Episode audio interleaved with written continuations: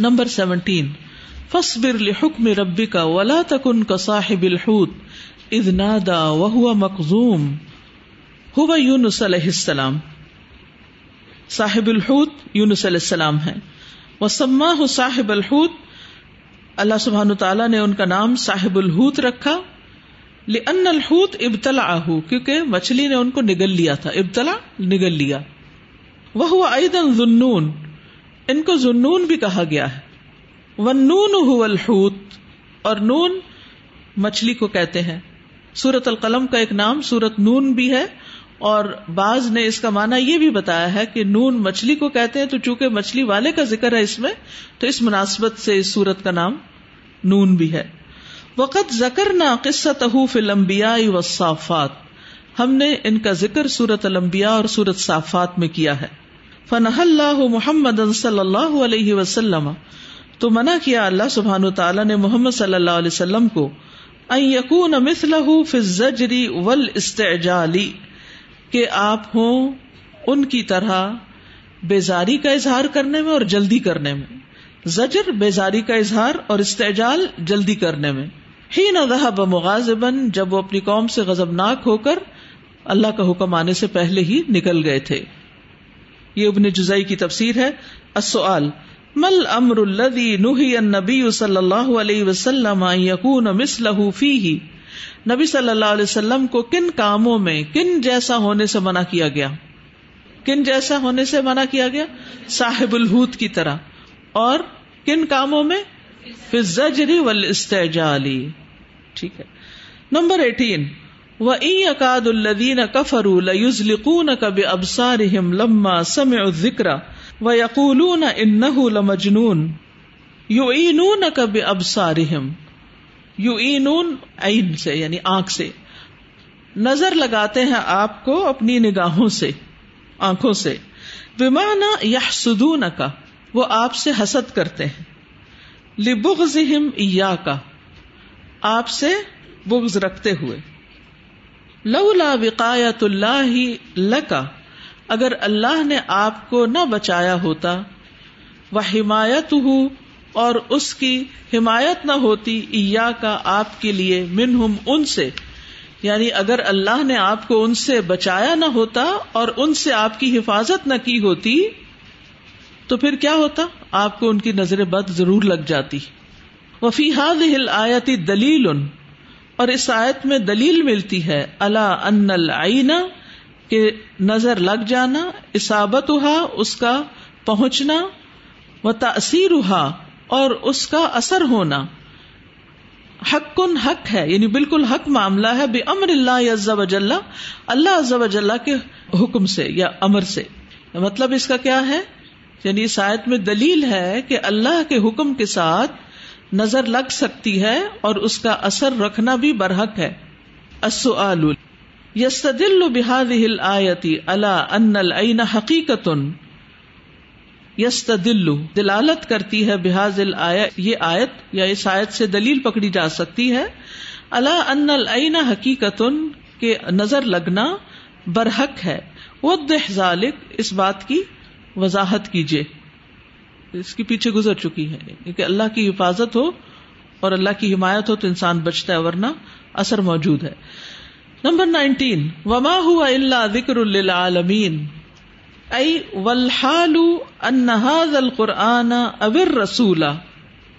یعنی حال کیا ہے کہ یہ قرآن یا رسول صلی اللہ علیہ وسلم ما ہوا اللہ وکر نہیں وہ مگر ایک نصیحت۔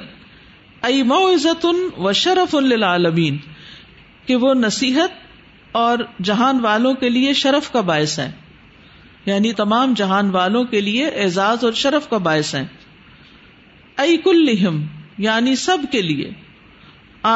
و دانی ہم ان کے اوپر والے طبقوں کے لیے بھی اور ان کے نیچے والوں کے لیے بھی۔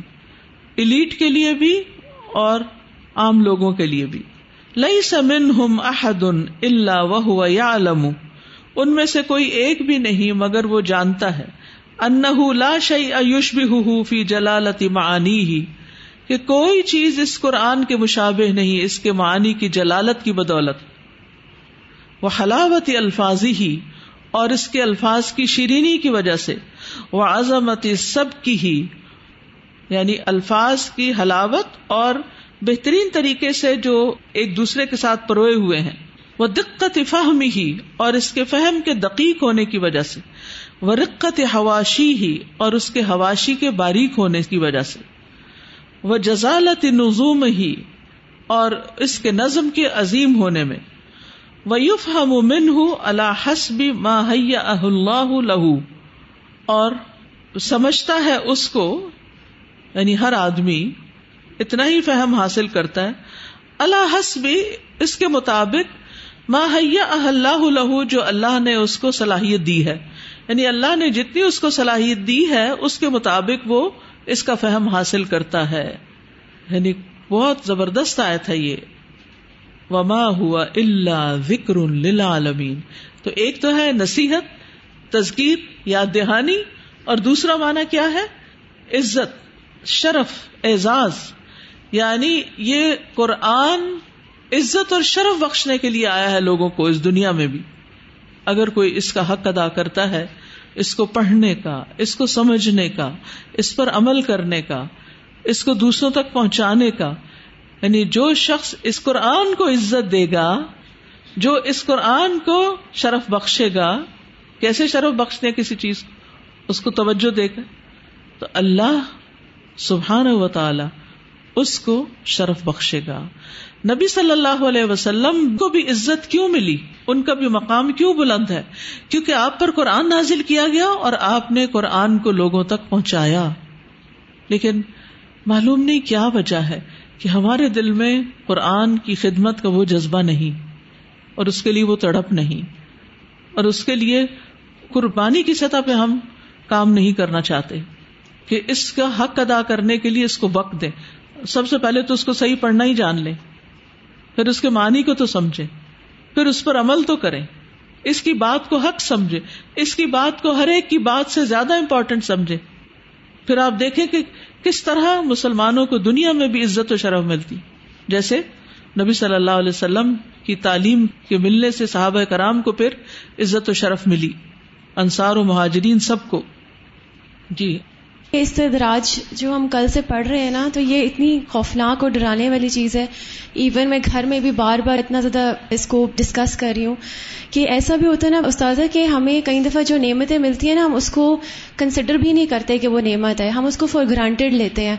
اور ایسا بھی ہوتا ہے کہ ایک انوائرمنٹ ایسی ہوتی ہے جس میں آپ کو وہ نعمتیں نعمتیں نہیں لگتی۔ یعنی ہوتا ہے تو ایسی ہی ہے، سب کے پاس ہے، اس میں ایسی کوئی خاص بات نہیں ہے۔ تو کتنا ضروری ہے استاذہ کہ قرآن سے جڑنا، دین کے ساتھ جڑنا، دین والوں کے ساتھ جڑنا مطلب غلطی کا احساس ہی نہیں ہے، غلطی کا پتہ ہی نہیں کہ ہم جو کر رہے ہیں وہ غلط کر رہے ہیں۔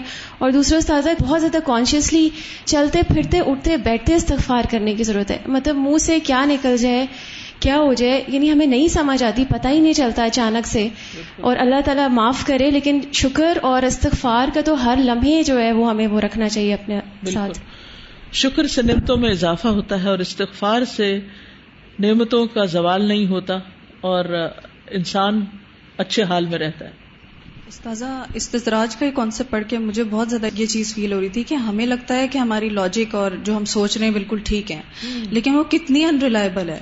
مجھے یہ دو دن سے یہ سارا کانسیپٹ پڑھ کے بہت احساس ہو رہا ہے کہ الس کے اللہ تعالیٰ اسے گائڈ کر دیں ہماری اپنی لاجک ہماری اپنی سوچ انٹلیکٹ انتہائی انریلائبل ہے۔ بالکل، اسی لیے کہا گیا نا یو اتل حکمت میشا وہ میں یو تل حکمت فقد اوتی خیرن کثیرہ جس کے اندر حکمت ہوتی ہے، وہی خیر کثیر پاتا ہے پھر۔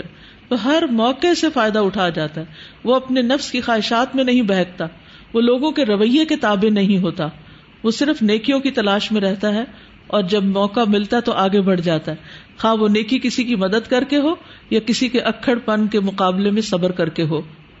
جی۔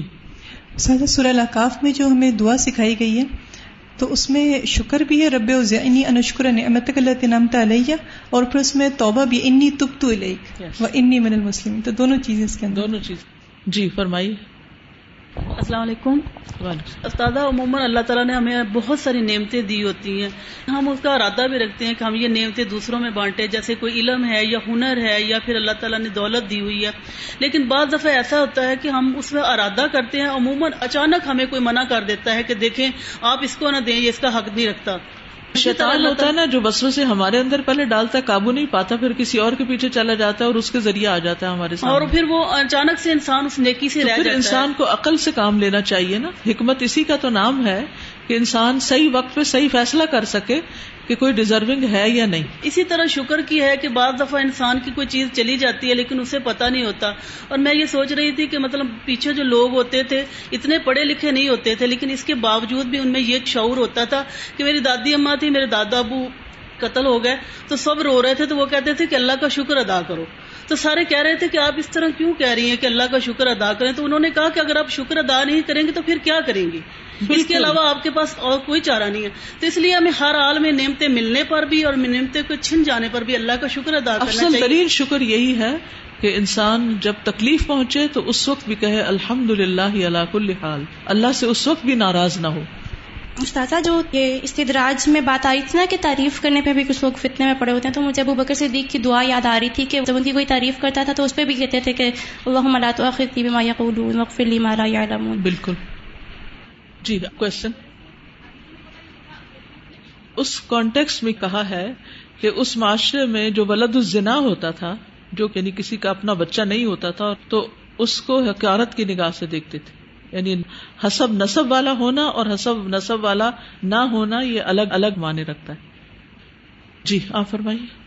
اس تجراج میں جو بات آ رہی ہے نا، تو مجھے اب سمجھ میں آ رہا ہے کہ صبر اور شکر حفاظت کا کیسا ذریعہ ہے کیونکہ یہ دو ہی ایسے مواقع ہوتے ہیں نا، جب انسان کو پتہ نہیں چل رہا ہوتا اپنے جذبات میں آ کر کے کیا ہو رہا ہے اس کے ساتھ، عقل ماری جاتی ہے اس وقت۔ اور اس کو کہنے کے بعد فوراً ہی جو یہ بات آ رہی ہے کہ فصب الحکم ربی کا ولا تکن اب یعنی کتنی واضح بات کہہ کے کہ ایک نبی کو دوسرے نبی کے حوالے سے ریفرنس دے کے بتایا جا رہا ہے کہ ایسا نہ ہو جائے۔ اور اس میں جو بات اور سمجھ میں آ رہی ہے کہ جو جزا فضا کرنا ہے بیزاری کا اظہار کرنا ہے جلدی سے ہائپر ہو جانا ہے یہ سب بھی ایسی چیزیں ہوتی ہیں کہ جو بہت ہی ایسے اخلاق میں ہیں جو انسان کے ایمان کو افیکٹ کر سکتی ہیں۔ پھر اسی طرح قرآن پڑھ کر دل میں نہ اس کا اترنا یعنی دل میں محسوس ہی نہ ہونا نہ حیبت محسوس ہونا نہ شوق محسوس ہونا۔ علم بہت زیادہ ہونا لیکن عمل نہ ہو پانا اس سے آزا کر رک جانا یعنی اور بہت ساری چیزیں۔ تو اسی طرح یہ جو استدراج ہے کیا یہ ان معنوں میں بھی ہوتا ہے؟ جیسے بعض دفعہ کسی کی بھی مشکل آتی ہے جیسے ہم حضرت یوسف علیہ السلام کو دیکھتے ہیں کہ وہ آہستہ آہستہ بہتری اور خیر کی طرف جا رہے تھے لیکن جو اس وقت نظر نہیں آ رہی تھی۔ مشکل کا آنا استدراج نہیں ہوتا وہ تو آزمائش ہوتا ہے۔ اچھا۔ ٹھیک ہے نا؟ لیکن اس کے بعد خیر کی طرف آپ جاتے ہیں یا شر کی طرف جاتے ہیں؟ یہ ہے پھر آپ کے لیے کہ آپ کو پتا نہ چلا کہ اللہ نے آپ کو کیوں باندھا تھا اور کیوں چھوڑ دیا اور آپ نے اس موقع سے اللہ کے قریب ہونے کی بجائے اور دوری اختیار کر لی۔ تو جو دوری کا رستہ ہے وہ پھر استدراج کی طرف جائے گا۔ ایک چیز کہنا چاہوں گی وہ یہ کہ جب زندگی میں کوئی فیصلہ کرنا لگے تو اس پر استخارہ ضرور کیا کرے بظاہر ایک اپرچونٹی ہمارے سامنے آتی ہے۔ جیسے کوئی جاب کی اپرچونٹی آ گئی۔ کسی بزنس کی آ گئی، کسی خاص کام کا آپ کو موقع مل رہا ہے۔ آپ اپنی عقل سے سمجھتے ہیں کہ یہ میرے لیے بہت اچھا ہے۔ آپ کے آس پاس کے لوگ بھی آپ کو بہت اچھی اچھی ایڈوائس دیتے ہیں۔ خرخائی میں ہی دیتے ہیں۔ آپ کے پیرنٹس آپ کے دوست، احباب، آپ خود بھی بڑے خوش ہیں سیٹسفائڈ ہیں۔ لیکن یہ کافی نہیں۔ آپ کو نہیں پتا کہ یہ اپرچونٹی آپ کے لیے کتنی بڑی آزمائش لے کر آ رہی ہے۔ اب آپ استخارا کریں کہ یار اب اگر یہ میرے حق میں بہتر ہے تو پھر میرے لیے اس کو آسان کر دے۔ اور اگر یہ بہتر نہیں ایون دو آپ کو خود بہتر لگ رہی ہے وہ چیز، اگر یہ بہتر نہیں تو مجھے اس سے پھیر دے، اس کو مجھ سے پھیر دے۔ اور جہاں خیر ہے مجھے وہاں لے جا۔ تو اس سے آپ کے ڈسیزن زیادہ بہتر ہوں۔ اس کے بعد آپ کو اطمینان ہوگا کہ میں نے یہ فیصلہ اپنے رب سے پوچھ کر کیا ہے۔ میں نے اپنے رب سے دعا مانگ کر یہ رستہ اختیار کیا ہے۔ میرا رب مجھے اس رستے پہ تنہا نہیں چھوڑے گا۔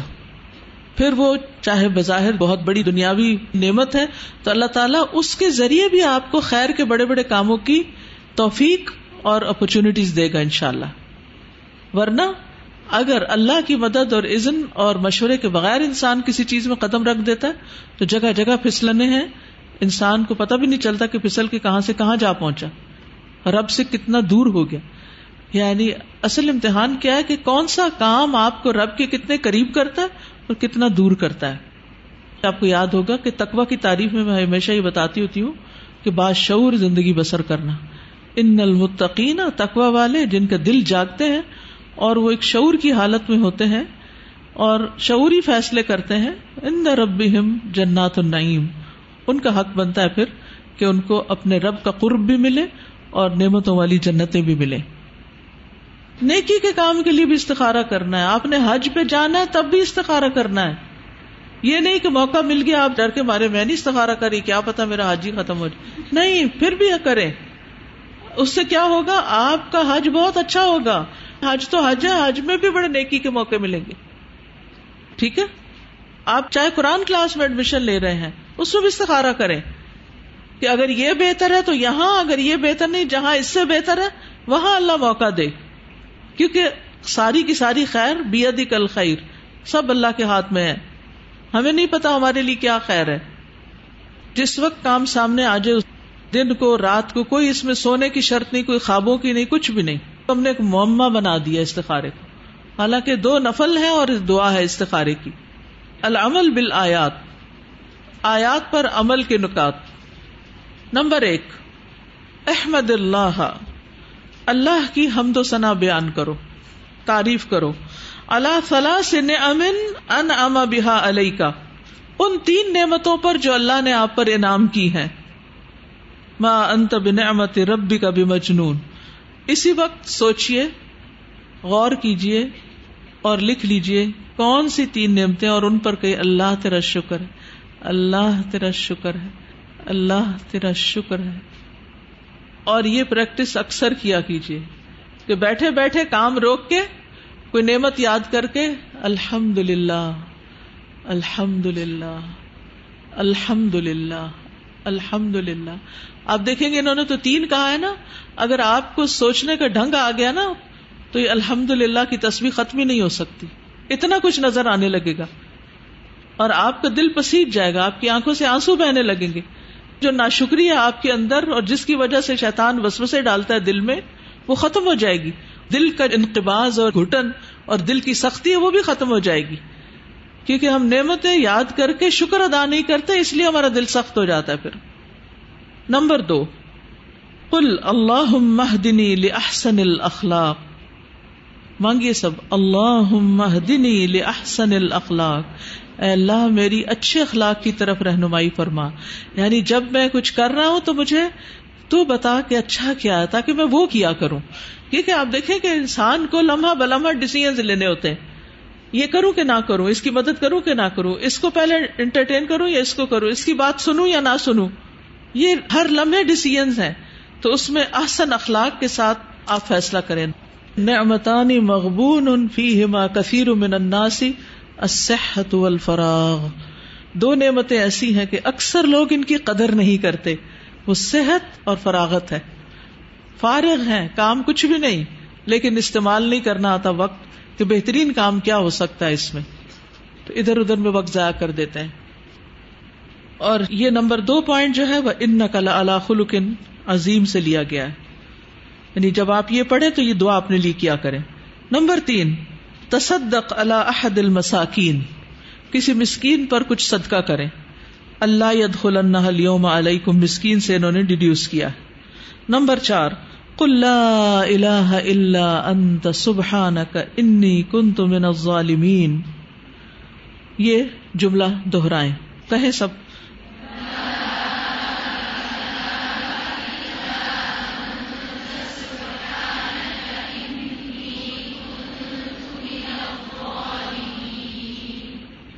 یہ لیا انہوں نے کالو سبحان اور ربنا انا کنہ ظالمین۔ نمبر پانچ سلی رکا عطئی و عطل فی حسجود دو رکعت نماز پڑھو اور اس میں سجدہ لمبا کرو۔ ود اللہ سے نہ وقوف کا بین یدئی ود اللہ اور اللہ سے دعا کرے کہ اللہ، میں آپ کے سامنے جو کھڑی ہوتی ہوں، یہ کھڑا ہونا بہت اچھا بنا دے یعنی قیام میرا اچھا ہو جائے۔ یوم یوکشف انساقن ویدعون الى السجود فلا يستطيعون یہ سائد سے انہوں نے نکالا ہے۔ نمبر چھ، حافظ علی السلوات الخمس مع الجماع پانچوں نماز جماعت کے ساتھ پڑھنے پر محافظت کیجیے خاشعتن ابصارهم ترحقهم ذلہ۔ وقد كانوا يدعون الى السجود وهم سالمون۔ نمبر سیون انصح مسلما مصرا على المعصیت ولا تیأس۔ انصح نصیحت کرو۔ کسی ایسے مسلمان کو جو نافرمانی پر مصر ہے، ڈٹا ہوا ہے۔ ولا تئی اس اور کبھی مایوس نہ ہونا۔ مایوس نہیں ہونا، بس نصیحت کرتے رہیں۔ حکم ربک۔ ولا تکن کا صاحب الحوت ازنادا وہ مقزوم۔ ہم سب اس کمی کا شکار ہیں کہ کسی کی خرابی دیکھتے ہیں، ایک دفعہ سمجھائیں گے، دو دفعہ اور اس کے بعد پھر حتیٰ کہ مائیں اپنے بچوں سے ہمت ہار دیتی ہیں۔ آخر دم تک ہمت نہیں ہارنی کسی کو بھی سمجھانے کی۔ جب تک آپ کو موقع ملا ہوا ہے۔ بہت سے لوگ کہتے ہیں نا، اتنے آپ نے درس دیے ہیں، لوگ تو سمجھتے نہیں۔ تو کیا فائدہ؟ تو کیا کرنا چاہیے؟ چھوڑ دینا چاہیے یا کرتے رہنا چاہیے؟ کرتے رہنا چاہیے۔ ہمارا کام ہے سمجھانا، عمل کرنا لوگوں کا کام ہے۔ ان کا حساب اللہ پر ہے۔ ہمارا فرض کیا ہے بتانا۔ ہمیں اپنے فرض کی جواب دہی کرنی ہے۔ اور ان کا فرض ہے کرنا، وہ جواب دہی خود اپنے رب کو کریں گے۔ کسی کے عمل کے تابع خود کو نہ کریں۔ یہ چونکہ وہ اچھا نہیں، اس لیے مجھے اچھا نہیں بننا۔ اتوجیحات points to be noted number ایک الحف والا مکارم الاخلاق۔ اس صورت میں بہترین اخلاق کی ترغیب دی گئی ہے۔ وہ ان نقل اللہ خلق نظیم نمبر دو، الوعید لکل مکذب معرض مستحزئ فلا تطع المکذبین سے۔ ہر جھٹلانے والے، اعراض کرنے والے اور مذاق اڑانے والے کے لیے وعید ہے۔ نمبر تین، التحذیر من المداہنۃ فی دین اللہ تعالی۔ اللہ کے دین کے معاملے میں نرمی اختیار کرنے سے ڈرایا گیا ہے۔ ودو لو تدہن فیدہنون۔ یعنی اپنے پرنسپلس کو قربان نہیں کرنا، اپنے اصولوں کو نہیں چھوڑنا۔ جو دین کے احکامات ہیں، یہ نہیں کہ جس مجلس میں لوگ اپروو کرتے ہیں، وہاں تو آپ دیندار بن جائیں اور جہاں ڈس اپروو کرتے ہیں، وہاں آپ دین چھوڑ دیں۔ نمبر چار دنیا دار ابتلا ان و امتحان۔ ان دنیا امتحان اور آزمائش کا گھر ہے۔ انا بلونا ہم کما بلونا اصحاب الجنہ نمبر پانچ، الاعتراف بالذنب اول طریق النجات۔ نجات کا سب سے پہلا راستہ گناہوں کا اعتراف کرنا ہے۔ فقبل اباد ممون یہاں سے ان کی پھر خلاصی ہوئی۔ نمبر سکس، استشعار عظیم العذاب للمکذبین و عظیم النعیم للمتقین۔ استشعار احساس دلایا گیا ہے۔ عظیم العذاب، بڑے عذاب کا للمکذبین جھٹلانے والوں کے لیے۔ اس میں احساس یہ دلایا گیا کہ جھٹلانے والوں کے لیے عذاب بھی بہت بڑا ہے۔ وہ عظیم النعیم اور نعمتیں بھی بہت بڑی ہیں لل متقین متقی لوگوں کے لیے ان درب کزالک العذاب ولا عذاب الآخرتی اکبر، لو کانو یا نمبر سیون اتذکیر بلیوم الآخر آخرت کے دن کی یاد دہانی کرائی گئی ہے۔ خاشعات ابصارهم ترحقهم ذلہ۔ نمبر ایٹ، عدم الاستعجالی فی انتظار نتائج الدعوت الى اللہ تعالی۔ جلدی نہ کرنا عدم الاستعجال، فی انتظاری، انتظار کرنے میں نتائج دعوت اللہ تعالی اللہ تعالی کی طرف دعوت دینے کے نتائج کے یعنی اللہ تعالی کی طرف دعوت دینے کے نتائج اور ثمرات کے انتظار میں جلد بازی نہیں کرنی۔ فصبر لحکم ربک ولا تکن کصاحب الحوت۔ تو یہ تھی آپ کی صورت القلم۔ جی استاذ یہ جو پوائنٹ نمبر فائیو تھا نا، العمل بالآیات میں، کہ دو رکعت پڑھیں اور اس میں لمبا سجدہ کریں اور اللہ تعالیٰ کے سامنے کھڑے ہونے کی توفیق، حسن و خوبی کے ساتھ۔ تو یہ ہم آج کل تراوی بھی پڑھتے ہیں الحمد للہ اس میں الحمد للہ بالکل۔